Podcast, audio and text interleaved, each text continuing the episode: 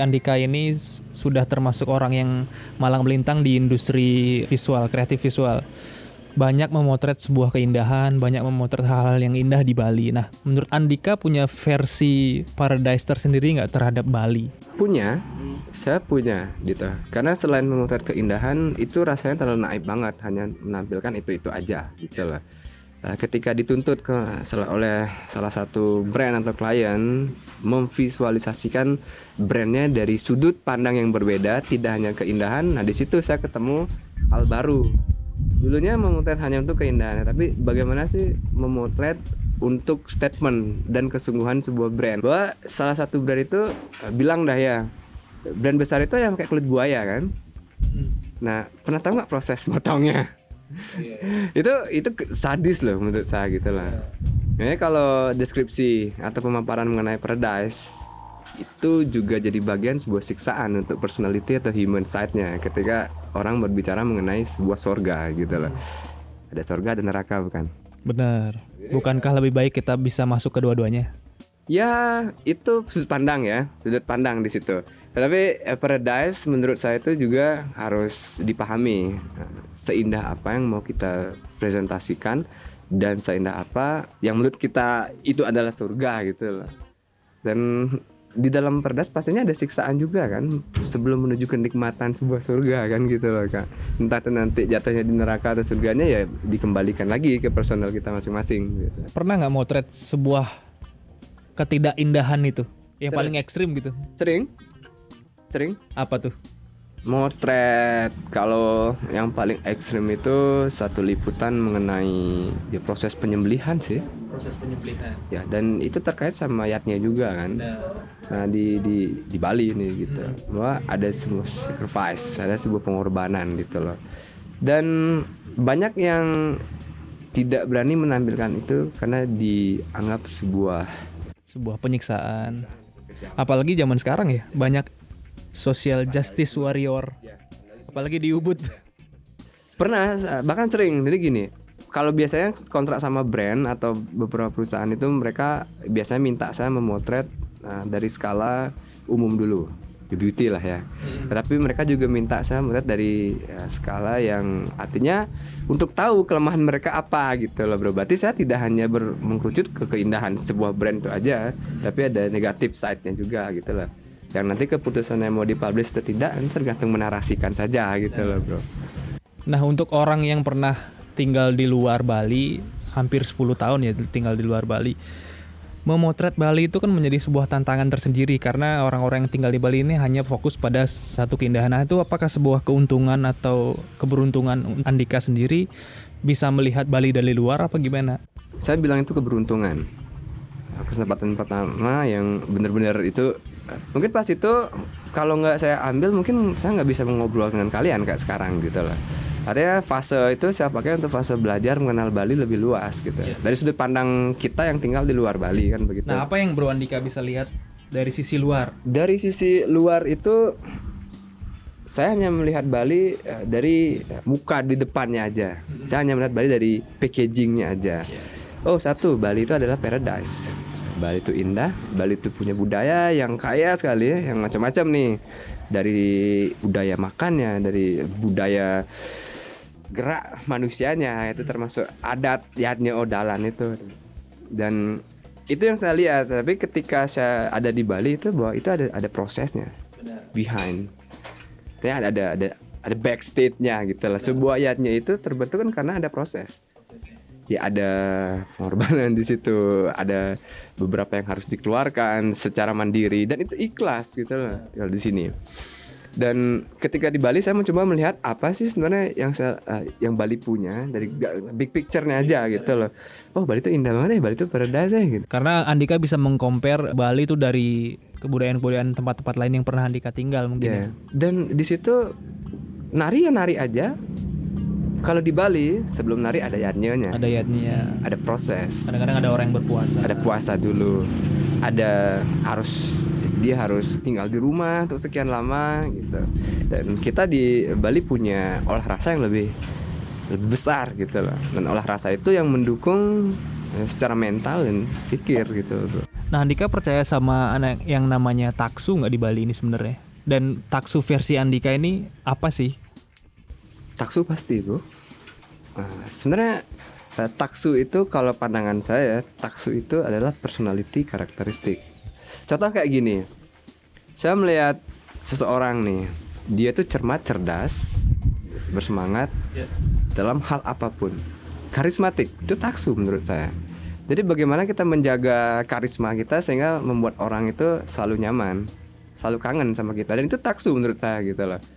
Dan ketika di luaran dibilang karisma, di Bali dibilang taksu. Dan taksu itu di Bali punya beberapa aspek ya, spiritual dan logikanya ada gitu loh. Kenapa bertaksu? Karena dia pandai menari dan apa pun yang dia lakoni atau apa pun gerakan yang dia sajikan itu benar-benar sesuai dengan karakter yang dinarasikan untuk sebuah tarian, bro. Itu karisma menurut saya dan saya percaya sekali. Nah, kalau misalkan kita ngomongin taksu itu kan kita mungkin yang saya tangkap dari Andika itu adalah masalah karisma atau mungkin vibe ya, artinya Vibe, vibe, sesuatu iya. yang tidak bisa kita explain, yang bisa kita jelaskan melalui kata-kata. Nah, kalau Andika dari sisi seorang visual kreator, bagaimana menangkap taksu itu menjadi sebuah visual gitu? Oke. Saya m- kalau dari sisi fotografi, taksu atau karisma itu saya tangkap dengan narasi.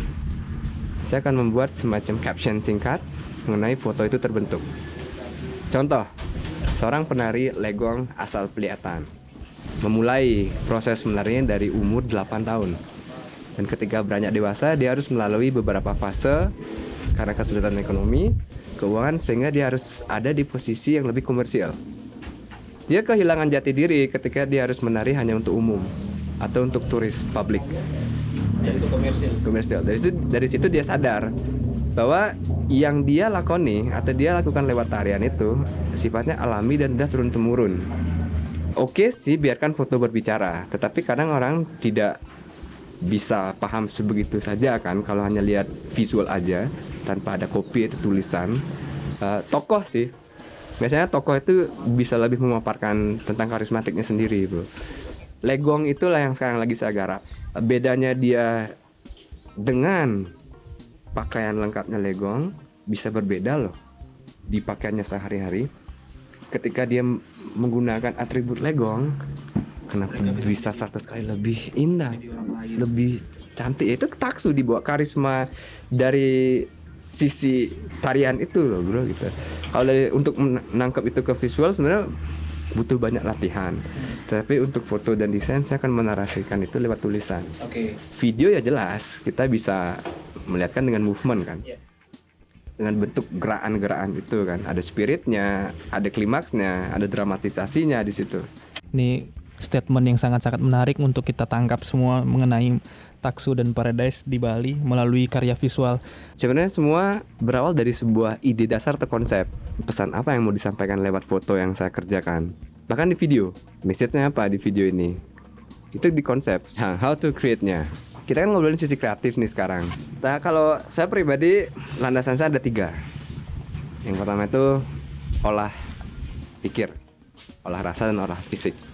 Dan ketiga aspek itu harus seimbang itu kan semua sudah punya bagiannya masing-masing tuh antara bagaimana kita memikirkan sebuah konsep di situ kekuatan kita berpikir itu juga diimbangi oleh fisik kita untuk bisa merasakan surrounding atau lingkungannya kita gitu lah nah, di situ juga saya menemukan ada yang unik gitu lah ada yang kadang-kadang terlewatkan bahkan kadang-kadang tepat gitu bro ketika kita bisa berpikir dengan tenang, artinya meramu sebuah konsep itu kita matangkan dengan berkomunikasi dengan rekan-rekan kita itu acuan saya setiap ada praproduksi gitu.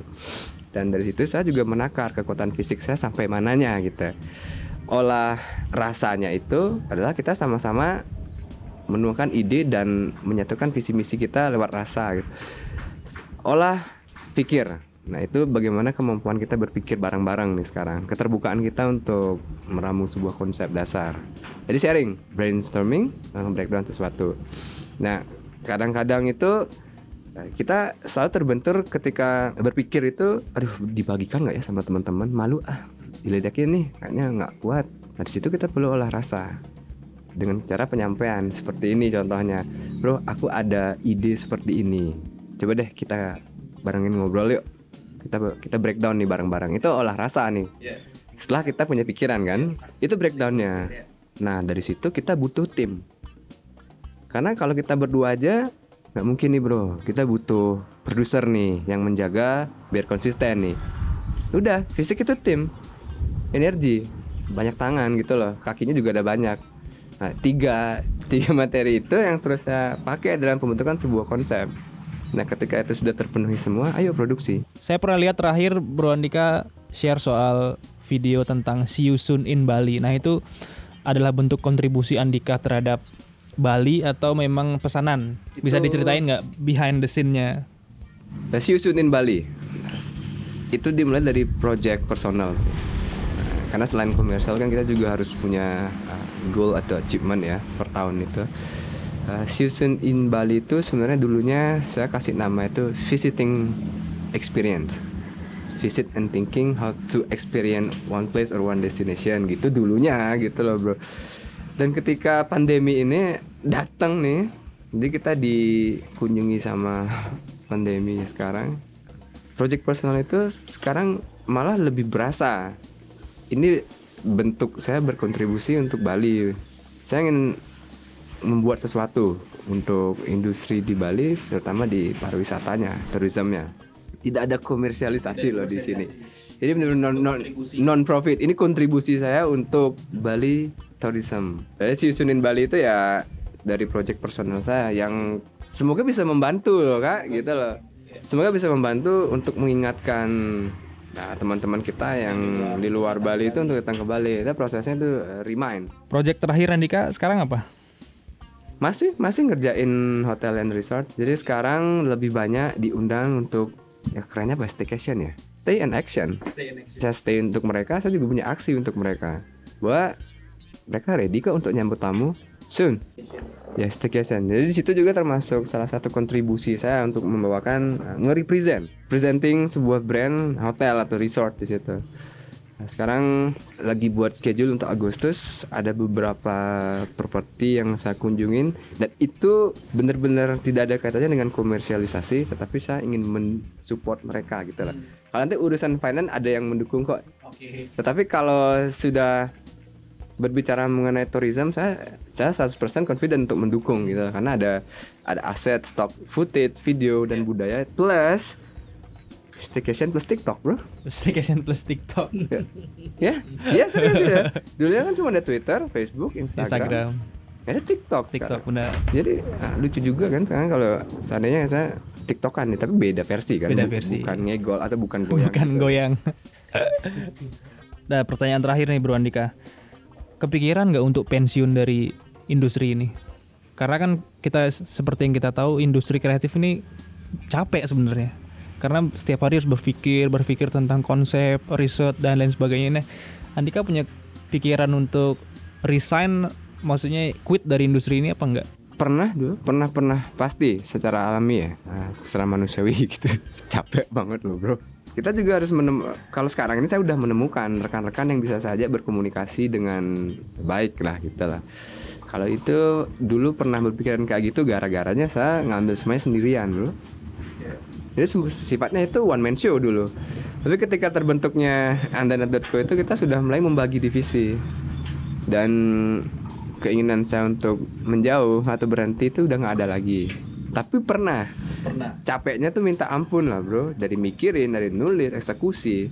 Tapi sekarang ketika kita sudah didukung sama teman-teman yang satu pandangan, satu visi, kita bermisi bersama, passionnya seimbang semua. Ternyata eh, ini malah, malah lebih indah gitu. ya. Tapi tapi ya, tapi ya nanti ketika saya berumur 50 saya pengen tidak terlalu di komersial tapi mau bepergian memotret dengan gaya saya, Bro. Itu tujuan. Ini 50 lah nanti. Dan mau lebih banyak sama keluarga sih. Pernah dulunya pengen berhenti, tapi ketika menemukan formula atau tim yang tepat nggak pengen berhenti. Tapi tetap aja loh bro, saya harus harus pindah tangan loh. Saya juga butuh waktu sendiri. Jadi melakukan hal-hal yang kalau di komersial saya hanya bisa melakukan itu porsinya 30%, secara idealisme artistik versi saya sendiri. Tetapi ketika nanti pergeserannya ada, saya menemukan orang yang tepat untuk duduk di tempat saya sekarang, saya mau 100% di karya seni atau kreasi seni gitu. Oke, berarti Andika ini seorang yang menganut ekonominya diisi dulu baru kemudian beridealisme. Ya itu kan sebenarnya sekarang. Ini ini kita real real, life kan.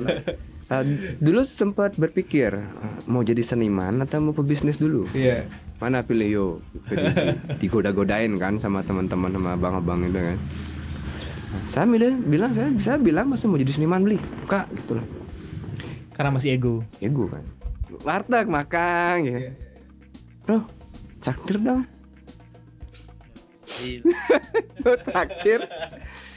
Wah, kak saya kan masih ah gitu kan masih masih ya mas namanya juga pemula kan. Bro, saya kasih pemaparan gitu. Coba pahami dulu arti berkesenian itu loh kalau mau jadi seniman itu apa aja sih bukan semata-mata mengenai finance ya. Eh, tetapi kita harus punya security base-nya dulu. Security base-nya dulu. Kebayang nggak kalau kita cuman pemikirannya mau buat karya yang luar biasa monumental setaan tapi cicilan nggak kebayar dan keluarga kita nggak hidup tuh gimana bro? realistis ya Kamu berjuang bareng-bareng antara eh, finance life kamu sama sisi berkesenian kamu itu harus seimbang semua. Kalau seni aja terus, kamu melupakan banyak hal. Kamu melupakan kewajiban kamu jadi seorang kepala keluarga atau anak paling tua di Bali gitu loh. Tapi ketika bisa bertumbuh, oh seni bisa mendukung perekonomian saya astungkara. Dan ketika secara bisnis saya bisa berkesenian itu enak banget loh bro. Karena saya mikirin bahwa semuanya harus seimbang nih. Naiknya bareng-bareng gitu bro. Tapi setiap orang punya definisi masing-masing. Punya definisi masing-masing. Tetapi yang saya It's- it's pahami fine, itu ya. ya. Yang saya pahami itu bahwa kita harus seimbang dulu nih. Benar. Dan mungkin di, di umur 50 saya baru bu- berani buat statement bahwa saya adalah seorang seniman. Oke.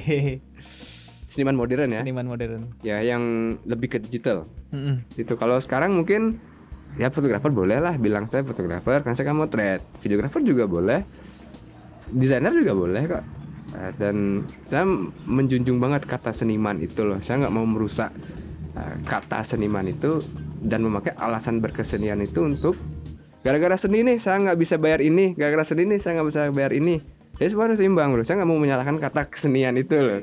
Biar seimbang semua. Supaya kata seniman itu tidak selalu menjadi tameng untuk orang-orang yang tidak bisa bayar cicilan. Bayangin aja, kamu ngegembel nih gara-gara seni. Seni kan yang disalahin. Tapi ketika kita bisa bersosialisasi kayak gini, wih kamu tuh hidup gara-gara seni ya.